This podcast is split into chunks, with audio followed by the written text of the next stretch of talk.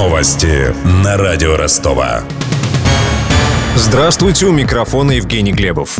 Иностранные спецслужбы готовят кибератаки на финансовую систему России. Об этом на своем сайте сообщила Федеральная служба безопасности. По информации ФСБ, с 5 декабря нападение затронет ряд российских банков. Атаки могут сопровождаться массовой рассылкой смс-сообщений, публикациями в соцсетях о кризисе кредитно-финансовой системы и банкротстве ведущих организаций. Информационные вбросы не принесут результата и не приведут к панике, уверен эксперт Института глобализации социальных движений Василий Колташов. Современные россияне очень критически, скептически относятся ко всякой случайной информации. Они ее проверят. Они очень быстро убедятся, что уже сделаны соответствующие заявления по ситуации. Они увидят, что на самом деле на рынках ничего страшного не происходит. Ситуация стабильна. И цена этой смс-атаки будет брошь. Без большого падения на американском рынке, на китайском рынке фондовом, какая-либо атака на российские банки просто не будет эффективна, потому что для нее не будет оснований серьезных. Не будет резкого движения курса российской валюты, резкого изменения цен цен на главные сырьевые товары в мире.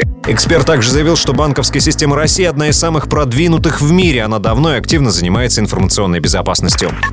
Миллиардер Александра Скоробогатько из партии «Единая Россия» досрочно лишили полномочий депутата Госдумы. Сообщается, что отказаться от кресла в парламенте он решил по собственному желанию, хотя не отработал и двух месяцев в Думе. Сам Скоробогатько никак не пояснил мотивы ухода. Бизнесмен находится на сороковом месте рейтинга Forbes богатейших людей России.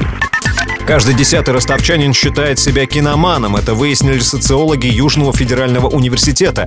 Большинство опрошенных не посещают премьеры и качают новинки из интернета. При этом многие предпочитают зарубежное кино. Рассказал о результатах исследования доцент Института социологии и регионоведения ЮФУ Антон Сериков. Большинство из опрошенных на данный момент предпочитают зарубежное кино. Особенно это среди молодой части населения, где-то больше 50% утверждают о том, что их привлекает зарубежное кино. Им нравятся красивые кадры, кадры, хорошая операторская работа, качественные спецэффекты, компьютерная графика. Это вот первое, что называется. Кроме этого, нравятся актеры, которые играют в зарубежных фильмах, в том числе режиссерская работа. Социологи выяснили, что самый любимый российский киногерой ростовчан, хоккеист Валерий Харламов из «Легенды 17», следователь Раст Фандорин из цикла фильмов по историческим романам Акунина и Данил Багров из культовой ленты «Балабанова. Брат 2».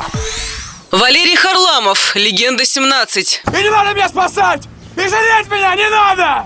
Да идите вы все! Эраст Фандорин, статский советник. Ничего, никто из вас не скроется от народной мести. Да я, собственно, и не скрываюсь. Мое место жительства можно узнать в любой адресной книге. Даниил Багров, брат 2. В чем сила? Разве в деньгах? Вот и брат говорит, что в деньгах. Я вот думаю, что сила в правде. Согласно исследованию, большинство ростовчан хотели бы видеть в кино больше исторических лент, экранизаций классической литературы и фильмов для детей. Про деньги. Официальный курс евро на выходные вырос на 85 копеек и составляет 68 рублей 47 копеек. Доллар подорожал на 47 копеек и стоит 64 рубля 15 копеек. Вся информация к этому часу. Микрофон Евгений Глебов. Над выпуском работали Денис Малышев, Мария Погребняк и Александр Попов. До встречи через час. Новости на радио Ростова.